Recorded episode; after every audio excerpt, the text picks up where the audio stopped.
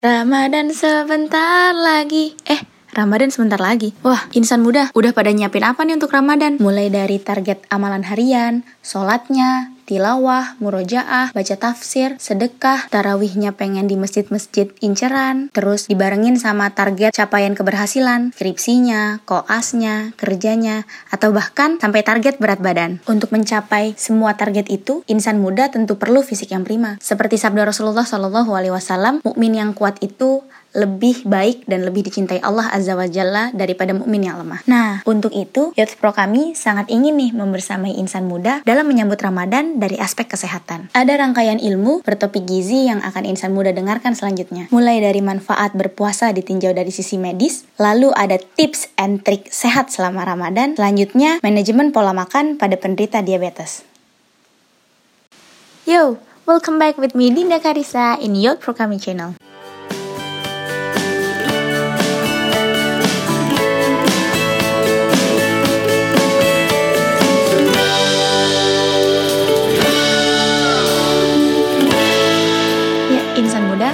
Sekarang saya sudah bersama dengan Dr. Amelia Agustina Ayusari, Magister Gizi, spesialis gizi klinik yang hangat disapa Dr. Amel. Assalamualaikum Dr. Amel. Waalaikumsalam warahmatullahi wabarakatuh. Ya, dokter mungkin bisa menyapa insan muda pendengar setia Pro kami dulu, dokter. Oke, halo, assalamualaikum warahmatullahi wabarakatuh. Insan muda pro kami. Iya, ya, boleh. Baik. Uh, selamat pagi. Kalau yang baca dengarnya pagi ya selamat siang. Kalau yang dengarnya siang selamat malam. Kalau yang dengarnya malam.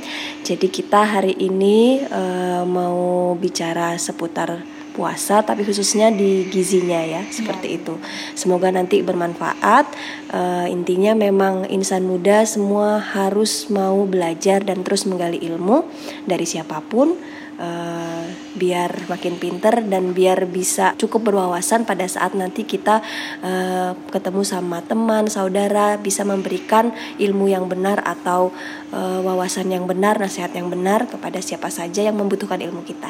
Iya, siap setuju dokter. Karena untuk berbagi itu kita harus punya ilmunya dulu ya dok ya. Harus iya. ada out inputnya dulu sebelum output.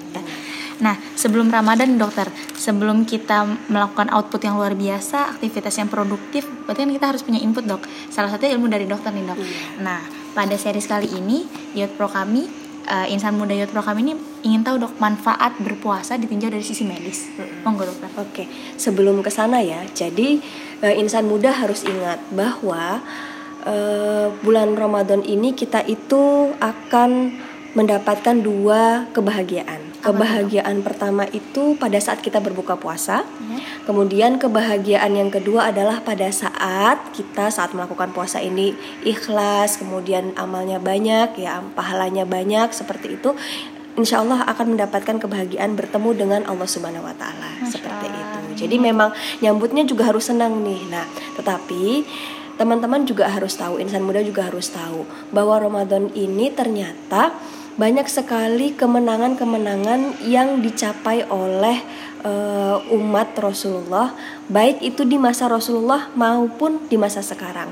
Tentu kalau kita ngelihat orang puasa yang biasanya lemes, tapi kok masih tetap bisa berprestasi. Kalau kita ingat-ingat ya, masih bisa perang ya. Iya, perang Badar itu itu kan juga di uh, di Ramadan pada saat Ramadan. Kemudian Fatu Makkah itu juga di Ramadan. Kemudian pada saat perebutan Konstantinopel jadi perang salib yang kita kenal Salahuddin Al Ayyubi ya, ya itu juga ada di uh, apa?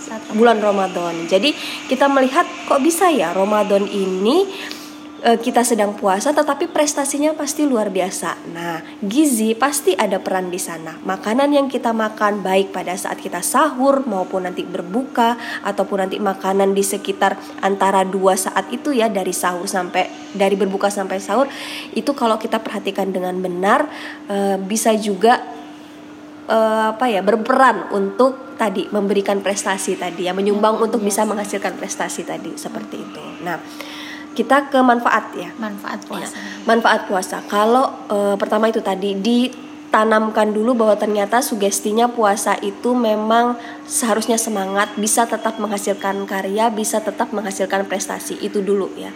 E, ada contoh-contohnya jadi kita harus positif dulu. Yang berikutnya adalah kita tahu ilmunya. Secara medis eh, manfaat puasa ini kalau dilakukan dengan benar ya. Jadi bukan puasa yang semaunya ya.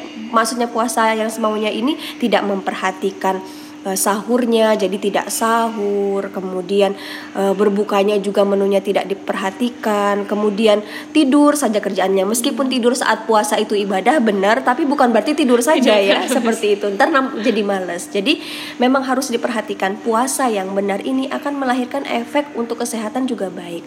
Banyak sekali penelitian yang menyebutkan pertama orang yang berpuasa e, ada penelitian itu yang sudah satu minggu puasa itu ternyata hormon endorfin. Hormon endorfin ini hormon yang menyebabkan seseorang itu jadi tenang. Itu ternyata kadarnya akan meningkat, meningkat. Sehingga secara uh, secara psikologis dia juga akan menjadi lebih baik jika dia sudah menjalankan ibadah puasa ini. Karena kita memang dilatih ya untuk khusyuk untuk bangunnya teratur untuk sholat tarawih ya hmm. seperti itu. Jadi secara hormonal seperti itu.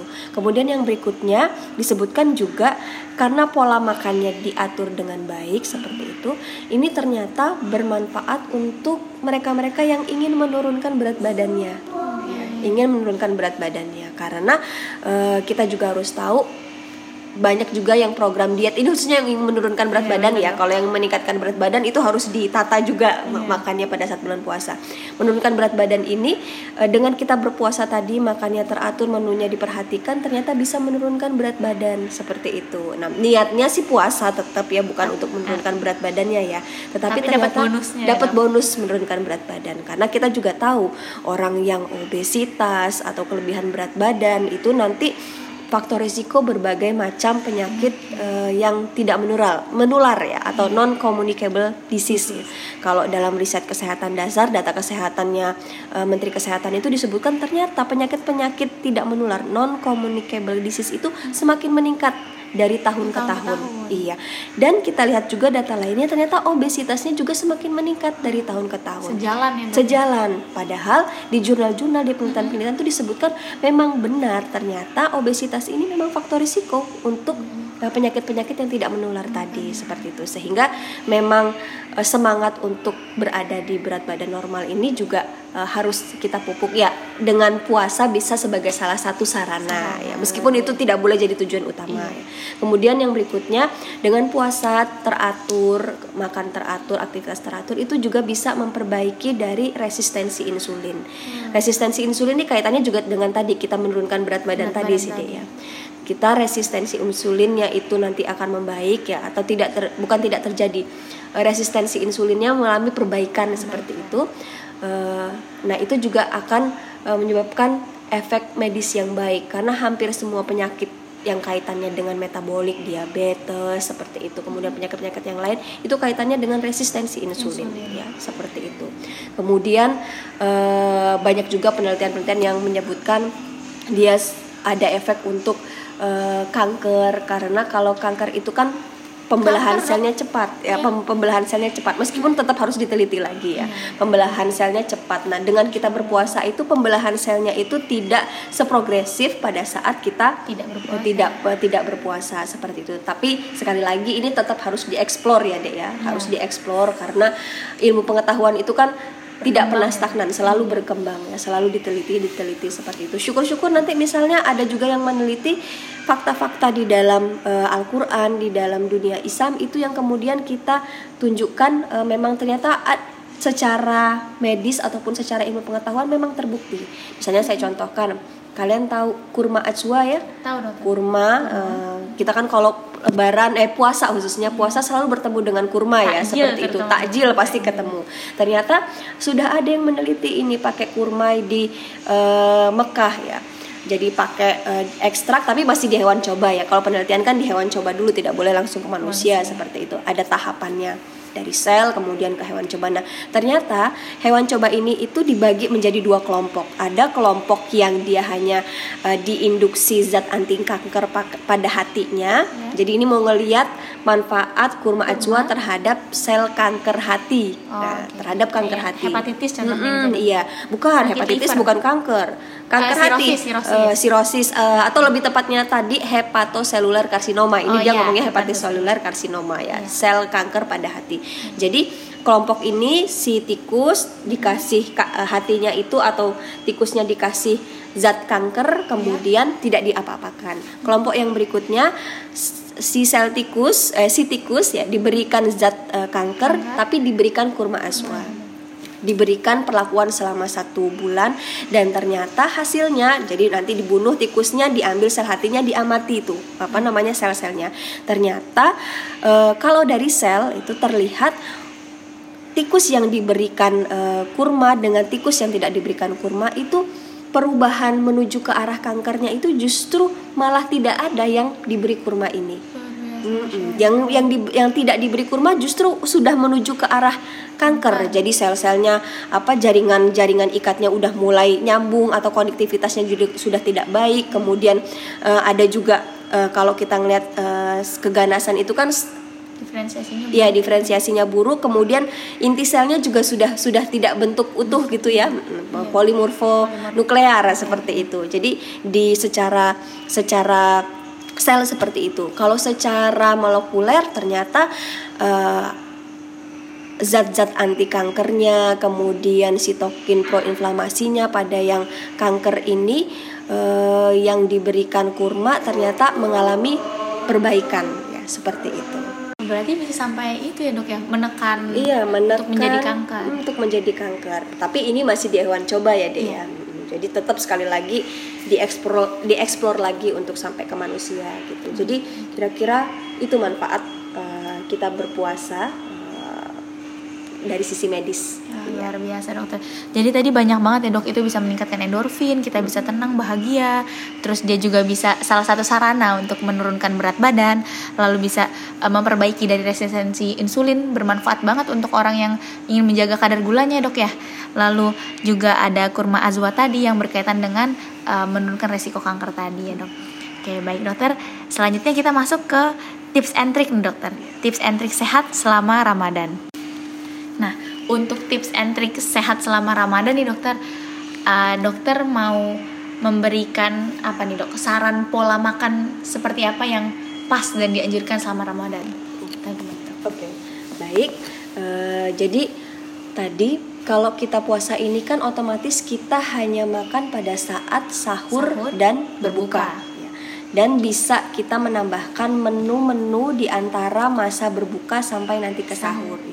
Otomatis kalau dari sisi makanan kita harus bisa memanfaatkan dua waktu itu. Ya. Yang jelas pertama tidak boleh lewat dua masa berbuka dan sahur ini. Tetap harus sahur dan tetap harus berbuka. Nah masalahnya kadangan uh, siapa pun itu uh, abis-abisan itu menyiapkannya untuk berbuka. Iya. Sahurnya seadanya. Sahurnya seadanya, cuma air putih, mie aja jadi ya, mie aja, mie campur apa kerupuk cuma oh, begitu. Atau kemudian mie kerupuk, kemudian uh, apa garam. garam apa ya seperti itu sama roti ya jadi itu udah sumber karbohidrat aja semua. semua isinya nah padahal kalau kita ingat metabolisme dari puasa itu jadi dia mengambil energinya itu kan dari energi cadangan ya. Energi yang tersimpan di dalam uh, hati otot ya seperti itu. Baru nanti menggunakan energi dari lemak kemudian dari uh, dari pemecahan protein ya seperti itu. Jadi kalau kita lihat berarti kalau kita puasanya lama kemudian nggak sahur otomatis nanti kan makainya semakin banyak energi yang dipakai dari cadangan tadi. Kan tidak hmm. boleh seperti itu. Jadi harus kita sediakan sahurnya tetap makan yang baik artinya menunya seimbang. Menu seimbang ini maksudnya apa? Ada karbohidrat di sana, ada protein di sana, ada lemak di sana, dan kemudian ada vitamin dan mineral. Ya, nah makanya perlu nih pengetahuan sumber karbohidrat apa saja, protein, iya protein apa saja, lemak apa saja, vitamin dan mineral apa saja. Jadi harus diperhatikan dua masa tadi atau dua uh, apa peluang untuk berbuka dan puasa berbuka dan sahur tadi tidak boleh dilewatkan dua-duanya. Dan tidak boleh berat sebelah. Ya. tidak boleh berat sebelah. Sahurnya banyaknya luar biasa. Eh terbalik. Berbukanya banyaknya luar biasa sahurnya hanya ala kadarnya. Tidak boleh seperti itu ya. Jadi dua waktu ini harus diperhatikan dipersiapkan dengan menu seimbang. Tahu? Jadi semua semua sumber uh, nutrisi itu ada di sana Seimbang itu seperti apa dok? Nah seimbang itu jadi kalau kita pakai piring ya misalnya yeah. seperti itu dalam piring itu harus ada porsi karbohidrat. karbohidrat. Sumber karbohidrat apa saja sih? sumber Nasi. karbohidrat ada beras, Beras, ya nasi. nasi dalam Nasi. bentuk nasi ada roti, Roti, gandum, kemudian ya ga- eh, gandum kemudian jagung kemudian ubi singkong pasta kayak iya pasta kemudian apa lagi ya Eh, serba mie itu mie mie apa mau spaghetti apa, segala macam itu Iya. itu adalah sumber karbohidrat. ya. nah kalau pakai piring dia diambil porsi seperempatnya ya seperti itu. Seperempat berikutnya kan eh, piring itu kan bulat gitu ya. Seperempat berikutnya itu adalah jatahnya lauk lauk ini Lauk jadi nggak kebalik ya dok ya? Mm, biasanya kan orang piringnya tiga per Iya, nasinya tiga per empat. ya ikannya secuil. Iya.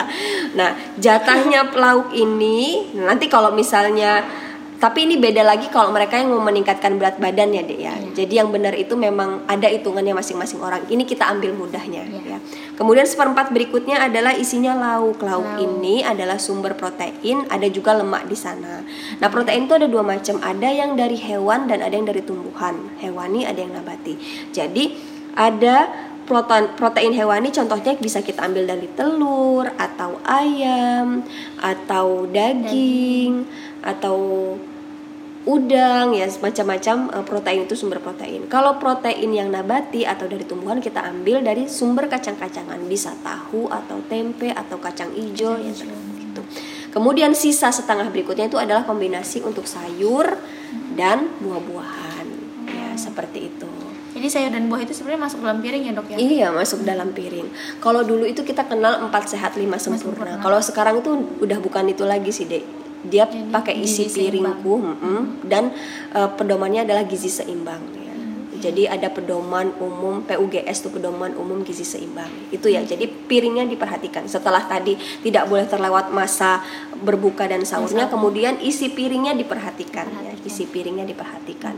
Nah kemudian kita ke masing-masing eh, sahur nih tadi setelah diperhatikan.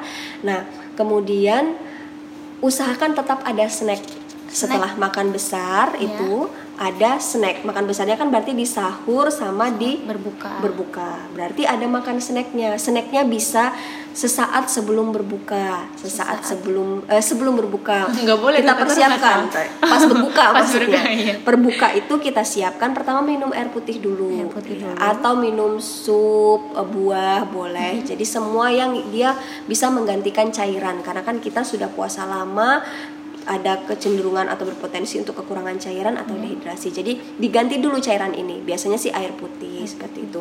Bisa diganti juga dengan tadi jus boleh.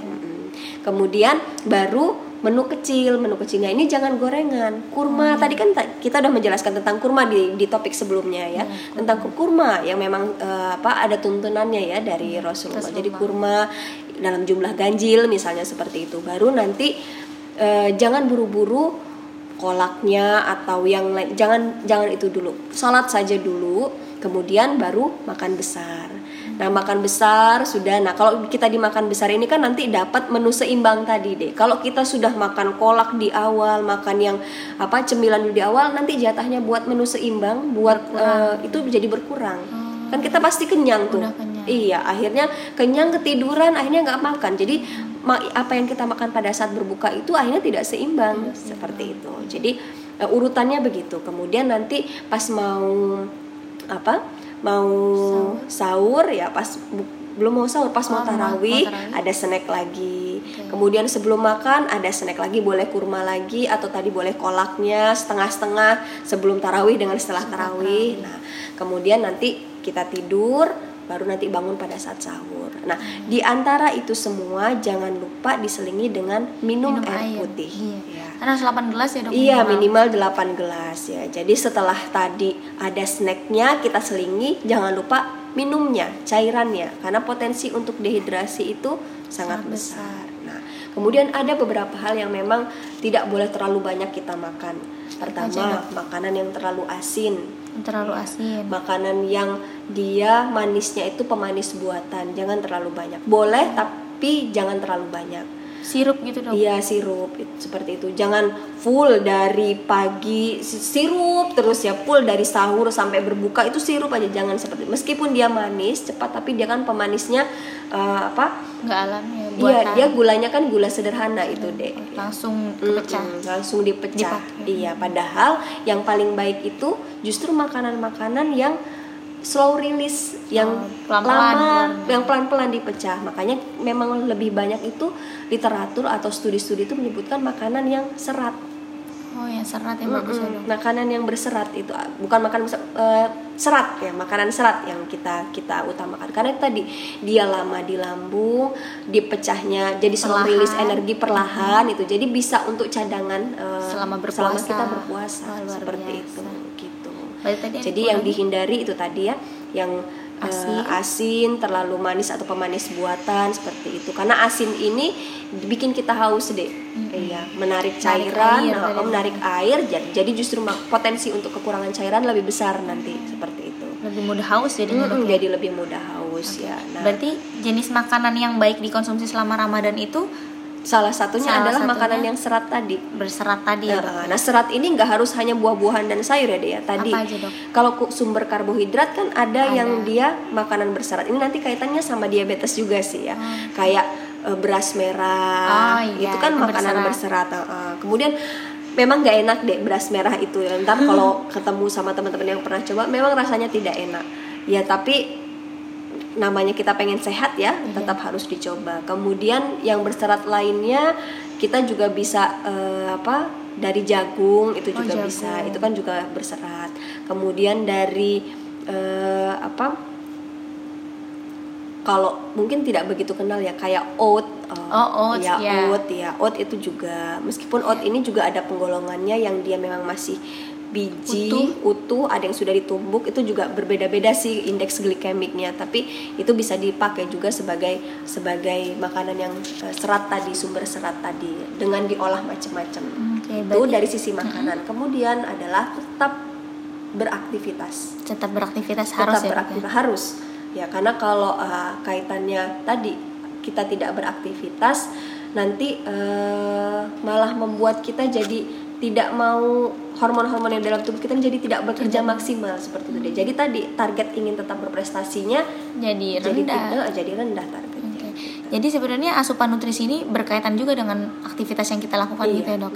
Dok, tadi kan dokter menyinggung tentang indeks glikemik nih dok. Maksudnya makanan-makanan yang mengandung kadar gula sekian, sekian, sekian Iya. gitu kan dok. Nah jadi kalau untuk saat Ramadan seperti ini dok, itu lebih baik kita mengkonsumsi yang glikemiknya rendah atau tinggi atau dua-duanya bisa atau seperti apa dok? Lebih dianjurkan memang yang dia indeks glikemik rendah dan sedang.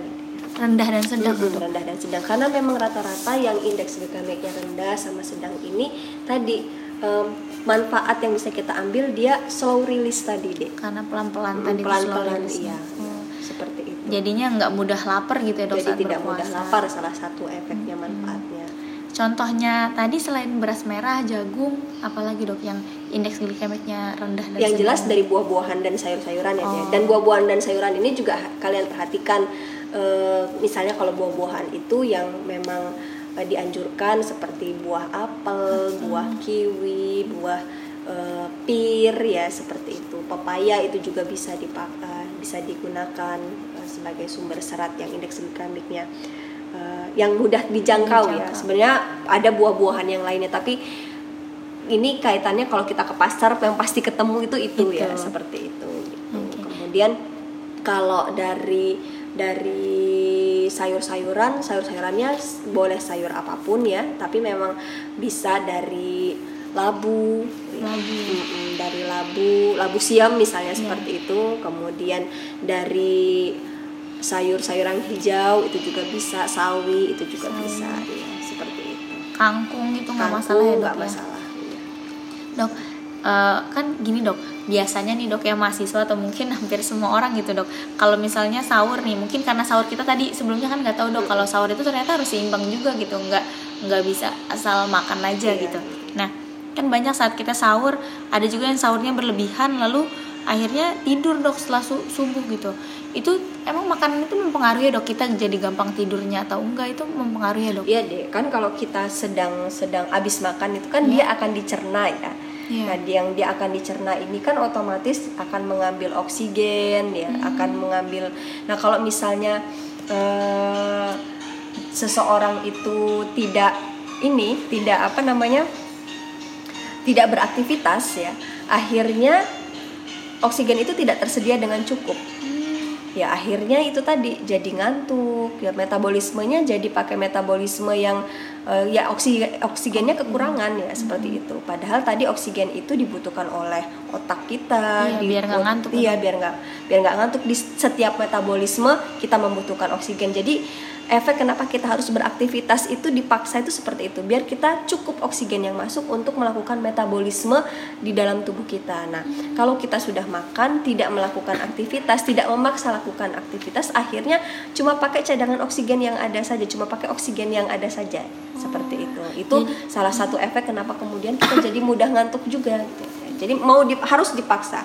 Pokoknya saya setelah sahur um, sholat subuh berjamaah seperti itu. Kemudian kalau Langsung beraktivitas iya ya? langsung beraktivitas menyiapkan agenda-agenda untuk beraktivitas selanjutnya seperti itu. Jadi sebenarnya bukan alasan karena puasa nih nanti kan bakal nggak makan berarti harus irit-irit kerjanya gitu malah Tidak. salah ya dok Iya, malah kebalik iya. justru kita harus beraktivitas biar nanti terpacu metabolismenya Iya, gitu dengan ditunjang dengan asupan nutrisi yang tadi seimbang Iya gitu. pada saat kita sahur tadi sahur ya. tadi lalu dok eh, saran eh, dokter ada saran nggak dok untuk eh, makanan olahan gitu yang bisa oh iya untuk anak kos ya kosan yang sehat iya. terjangkau Bener. saya juga nggak pernah ngerasain kosan kadangan memang kalau kita sahur itu ada yang jualan ya dek ya. Iya. seperti tapi kalaupun misalnya tidak sempat keluar eh, kalau misalnya syukur-syukur kalian punya rice cooker ya bisa ada dong, masak. ya bisa masak menyiapkan nasi. Nah nasi juga kalau misalnya nggak bisa beras merah nasi putih itu dek dicampur dengan agar-agar plain itu. Tahu Agar agar-agar plain. Agar-agar yang bukan untuk gel ya Iya. tapi yang kayak buat agar-agar tapi bahan dasarnya putih itu. Ah. dicampur saja nasi nasi eh, beras maaf maksud saya Iya. beras pada saat masak itu misalnya dua canting gitu ditambahkan setengah setengah eh, bungkus dari gar, Agar. apa agar-agar itu dicampur dengan air seperti biasa kadar air biasanya Air biasa. dihidupkan nah nanti pas matang jadi seperti lengket-lengket Lengket. begitu nah itu seratnya jadi itu bisa sebagai sumber sumber serat juga agar yang ada di situ tadi itu jadi makan beras biasa cuman kayak Mm-mm, agar ya dok Iya, jadi kayak dia lebih pulen seperti Oh, itu karena ada pulen. agarnya tadi. dan itu Gitu. bisa bikin lebih kenyang juga Iya, lebih kenyang Lebih- juga. biar Jadi statusnya seperti serat tadi yang kita eh, pelajari mekanismenya pada saat orang berpuasa. Kemudian karena tadi tahu sumber itu sudah sebagai sumber karbohidrat dan serat misalnya ya. Berarti harus ada proteinnya. Nah, kalau proteinnya memang sulit untuk tidak bisa masak, ya beli lauk pada saat eh, setelah tarawih misalnya ya beli itu sebagai sumber protein entah nanti telur yang tahan ya sampai nanti sahur Eh, kemudian kalau misalnya nggak sempet juga ya udah deh masak telur rebus berbarengan sama pada ta- Tadi, saat tadi nasi. masak eh, nasi rice cooker Nasi. tadi. Telur telur rebus itu kan bisa. Eh, ya itu. Kemudian kalau sumber proteinnya tidak harus kalian ini sih tidak harus tempe dan tahu. Kalau bisa tempe dan tahu masih bisa enak eh, dimakan pada saat sahur pas karena kita udah beli tadi pas eh, habis tarawih eh, silakan. Tapi kalaupun nggak bisa ya berarti makanan-makanan misalnya kacang Oh, yang lebih awet ya, yang ya? lebih awet itu bisa dimakan juga kacang jenis apa pun ya kacang apa kacang rebus ya Kacang kacang polong kacang polong boleh kacang edamame kacang-kacangan lah semua Oh. itu gitu. Wah luar biasa ini bermanfaat banget dok buat anak kosan ya. sama Jadi tetap harus ada buah-buahan dan Buah-buahan sayur ya kalau sayur sulit ya berarti buah-buahannya di di apa namanya Dipersiapkan, ya. dipersiapkan kalau buah-buahan itu memang kalau nggak punya kulkas kan bisanya dipakainya cuma hari itu saja ya Hmm. kalau kalian di kos-kosan kan bisa nih aku hari ini beli buah semangka untuk kita satu Semuanya. kosan Besok dipotong gantian. gantian besok siapa besok siapa luar ganti-gantian biasa. Hmm, jadi bisa biar mengeratkan ukhuwah mengeratkan juga, juga ya gitu. Jadi kalau misalnya ini kan tadi dokter nggak ada nyebut gorengan sama sekali nih dok. Mm-mm. Jadi sebenarnya gorengan boleh dikonsumsi atau gimana nih dok? boleh asal jangan banyak-banyak berlebihan. Saya kan setiap buka biasanya yang dicari itu malah gorengan. Iya, pasti ada ya gorengan. Boleh silakan tetap ya eh, gorengan silakan dikonsumsi. Tetapi tadi eh, kalau di anjuran dari Menteri Kesehatan itu Iya. ada namanya eh, Segi piramida. piramida makanan itu Iya. ya. Tumpeng ada ada yang menyebut istilahnya tumpeng tumpeng apa tumpeng makanan tumpeng sehat seperti Iya. itu di situ memang di situ di piramida paling atas itu menyebutkan minyak itu hanya boleh 5 sendok makan dalam satu harinya 5 sendok makan. Berarti dikira-kira aja tuh ya gorengan yang kira-kira kita aja makan gorengan tuh kira-kira satu gorengan itu bisa menghabiskan ya satu sendok makan kalau kita mau menggoreng dia jadi kalau kita makan total dalam sehari udah termasuk tumis dan lain-lainnya kira-kira lebih nggak ya yang saya makan ini dari, Iya. Dari lima lima. sendok makan Hmm, Oke, baik. jadi bisa dikira-kira seperti itu ini pada orang yang normal nanti kalau orangnya sudah punya sakit apa eh, Kolesterol. eh, jantung kolesterolnya juga nanti misalnya berlebihan udah beda lagi ya penyikapannya ada ya karena ada lemak sehat seperti Ada itu lemak ada lemak ada lemak jenuh ada lemak tidak jenuh gitu. seperti itu ada ada sendiri topik pembahasannya Panjang kalau itu ya, dok. Iya, Ya, ini panjang untuk gitu. orang umum dulu. iya ini untuk yang standar orang umum dulu Iya. Dok, eh, terakhir nih dok, tips and trick dari dokter untuk eh, insan muda meningkatkan performa ibadahnya dan aktivitas-aktivitasnya selama eh, Ramadan karena orang mungkin kan ada hipoglikemi, rendah gulanya atau eh, bawaannya tuh malaise aja dok, lemes aja gitu. Nah, gimana tips and triknya dok untuk meningkatkan performa itu? Iya. E, pertama tadi kan kita udah dapat ilmunya ya deh ya. Makan makanan apa saja kemudian tidak boleh e, melupakan masa sahur dan masa berbuka tadi ya seperti itu. Kemudian diperhatikan menu-menunya kemudian tetap beraktivitas fisik. Yang jelas untuk bisa meningkatkan performa baik itu ibadah maupun kemudian performa prestasi harus direncanakan. Ramadan itu harus direncanakan. Jadi mumpung ini belum belum Ramadan sebentar lagi ya eh, direncanakan punya target. Baik itu targetnya target yang kaitannya dengan ibadah maupun target yang kaitannya tadi dengan prestasi. Misalnya kalau teman-teman yang ibadah pengen eh, bisa hatam sekali lah misalnya seperti itu berarti dibagi dalam satu bulan itu saya harus bisa satu harinya berapa gitu kemudian ditarget lagi saya harus bisa menghatamkan membaca tafsir eh, Ibnu Kasir. Itu juga ditarget seperti itu eh, dalam sehari eh, berarti berapa lembar. Jadi harus ada target terkait dengan ibadah. Kemudian terkait dengan prestasi juga harus begitu. Misalnya kalau teman-temannya sedang skripsi ada yang sedang skripsi Hmm. ditarget bahwa saya nanti minggu ketiga di bulan puasa saya akan ujian proposal. Ya dari sekarang. Mulai dari mem- apa namanya membuat proposalnya bimbingannya seperti itu jadi semua memang tetap harus ada targetnya kemudian setelah ada targetnya direncanakan nah setelah direncanakan baru tadi mulai dari mengatur menu tidak boleh terlewat tadi tentang eh, sahur dan berbukanya seperti itu dan yang paling penting lagi memang punya komunitas yang saling menyemangati Jadi harus punya lingkungan yang mendukung juga. iya ya, Dok, lingkungan ya? yang mendukung juga Teman-teman yang. Teman-teman yang mendukung Eh, pentingnya kita menjaga performa ibadah dan performa prestasi kita selama Ramadan ini kumpulin teman-teman yang mas paling enak kosan mungkin ya Iya, gitu. ngumpul terus harus ngumpul rutin juga ya dok. Iya Dan itu semuanya itu harus ditunjang dengan asu- asupan nutrisi Iya, yang seimbang tadi. Oke, baik terima kasih dokter. Iya. Selanjutnya kita lanjut nih dok ke uh, series yang ketiga, manajemen pola makan pada uh, penderita diabetes atau kencing manis. Iya. Sebenarnya eh, orang yang sedang sakit kan kalau diabetes ini sedang sakit ya dia adalah salah satu orang yang mendapatkan rusoh atau kemudahan. Boleh tidak berpuasa ya seperti itu. Itu dulu itu dulu yang harus dipegang. Jadi jangan memaksa juga kalau misalnya kondisi tubuh seseorang yang sedang sakit diabetes ini tidak memungkinkan. Oh iya itu dulu. Jadi memang dia sudah mendapatkan kemudahan untuk tidak berpuasa sudah dapat ruksoh ya seperti itu kemudian yang berikutnya kalau seseorang yang diabetes ini ingin mencoba untuk berpuasa yang jelas memang ada hal-hal yang harus diperhatikan artinya akan mudah terjadi hipoglikemi pada seseorang ini kalau dia tidak memperhatikan menunya dengan baik. ya. Jadi secara otomatis orang yang pada saat eh, berpuasa dengan orang yang pada saat tidak berpuasa sedang eh, sakit diabetes ini memang tidak boleh jauh berbeda jumlah makanan yang dia makan saat puasa ataupun yang saat tidak puasa dia bandingkan seperti itu hanya saja memang harus dipecah kalau yang ini biasanya makannya tiga kali ini hanya Sahur dan berbuka. Nah, hanya sahur dan berbuka. Makanya rekomendasinya atau eh, sarannya salah satunya adalah dia harus ada snack day. 2 sampai 3 kali selain sahur dan berbuka. Jadi bagaimana di antara masa sah, masa berbuka dan sahur tadi di antaranya itu di manage dengan baik ada snack 2 sampai 3 kali. Entah nanti menjelang tarawih, setelah tarawih, sesaat sebelum tidur ya. Kemudian berbuka itu, kemudian menunya juga harus diperhatikan. Tadi sudah sempat kita bahas serat Serat. Iya, seratnya tadi. Makanan-makanan yang indeks glikemiknya rendah, sedang juga masih boleh.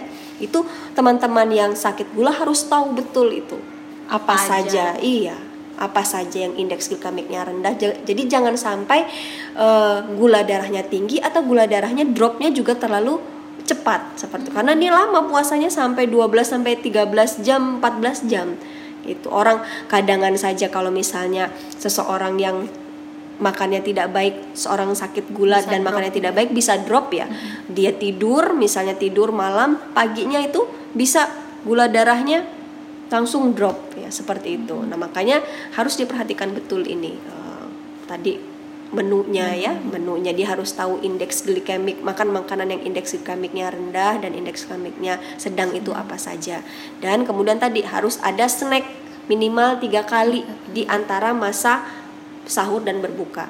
Nah, menu-menunya ini tadi tetap semua perhatikan indeks glikemiknya. Menu semua yang dia makan mulai dari dia sahur, snack-snack dan e, berbuka itu harus dia perhatikan yang indeks glikemiknya. Contohnya indeks glikemik rendah itu salah satunya tadi labu ya, seperti Oh, itu. labu. Mm-mm, itu rendah.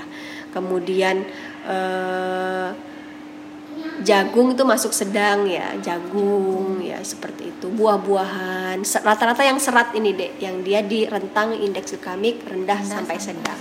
iya Berarti nanti harus yang harus diperhatikan itu juga harus ada snacknya gitu ya dok? iya tetap harus ada snacknya Untuk itu eh, penderita diabetes itu harus konsul juga nggak sih dok kepada tetap dokter? ya untuk tetap harus tahu? eh, dengan pengawasannya jadi kita cek gula darahnya deh kalau misalnya untuk sehari-hari bisa dicek sendiri kan ada alatnya tetapi kalau nanti sampai ketemu fase-fase eh, tanda-tanda seperti hipoglikemi. Sudah lebih baik berbuka saja. Jadi di udah keringat antara dingin iya udah keluar keringat dingin. udah Udah tanda-tanda mau pingsan berkunang-kunang. di masa antara belum berbuka. Masih jauh nih ya berbukanya bisa. Batalin aja nggak batalin apa-apa. saja ya. Itu sudah alarm dari tubuh kita bahwa belum boleh dilanjutkan ini puasanya. Ya sekali lagi kan memang karena sakit rukshoh tadi.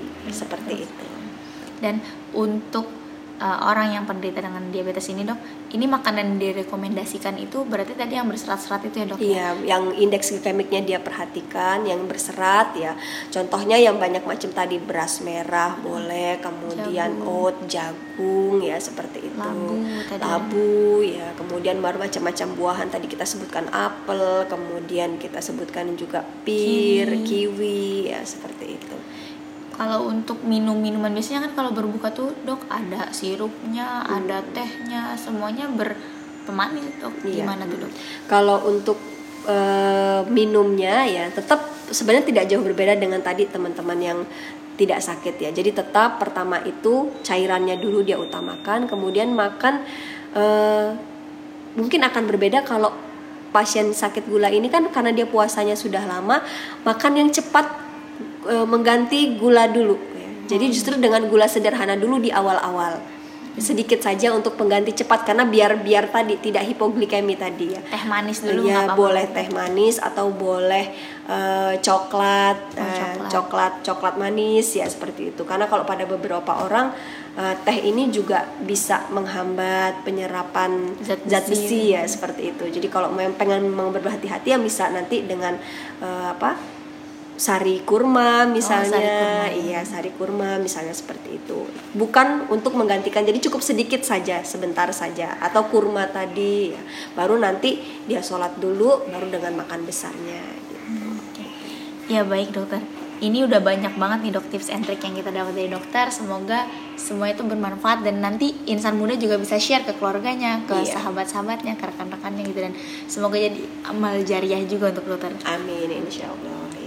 Ya. Dokter terakhir ada pesan untuk insan muda di luar sana dok? Iya, oke eh, teman-teman insan muda pro eh imani ya imani pro kami ya pro kami Eh, semoga diskusi kita pada kesempatan hari ini itu bermanfaat ya. Harapan saya teman-teman muda semua ini semangat untuk berprestasi.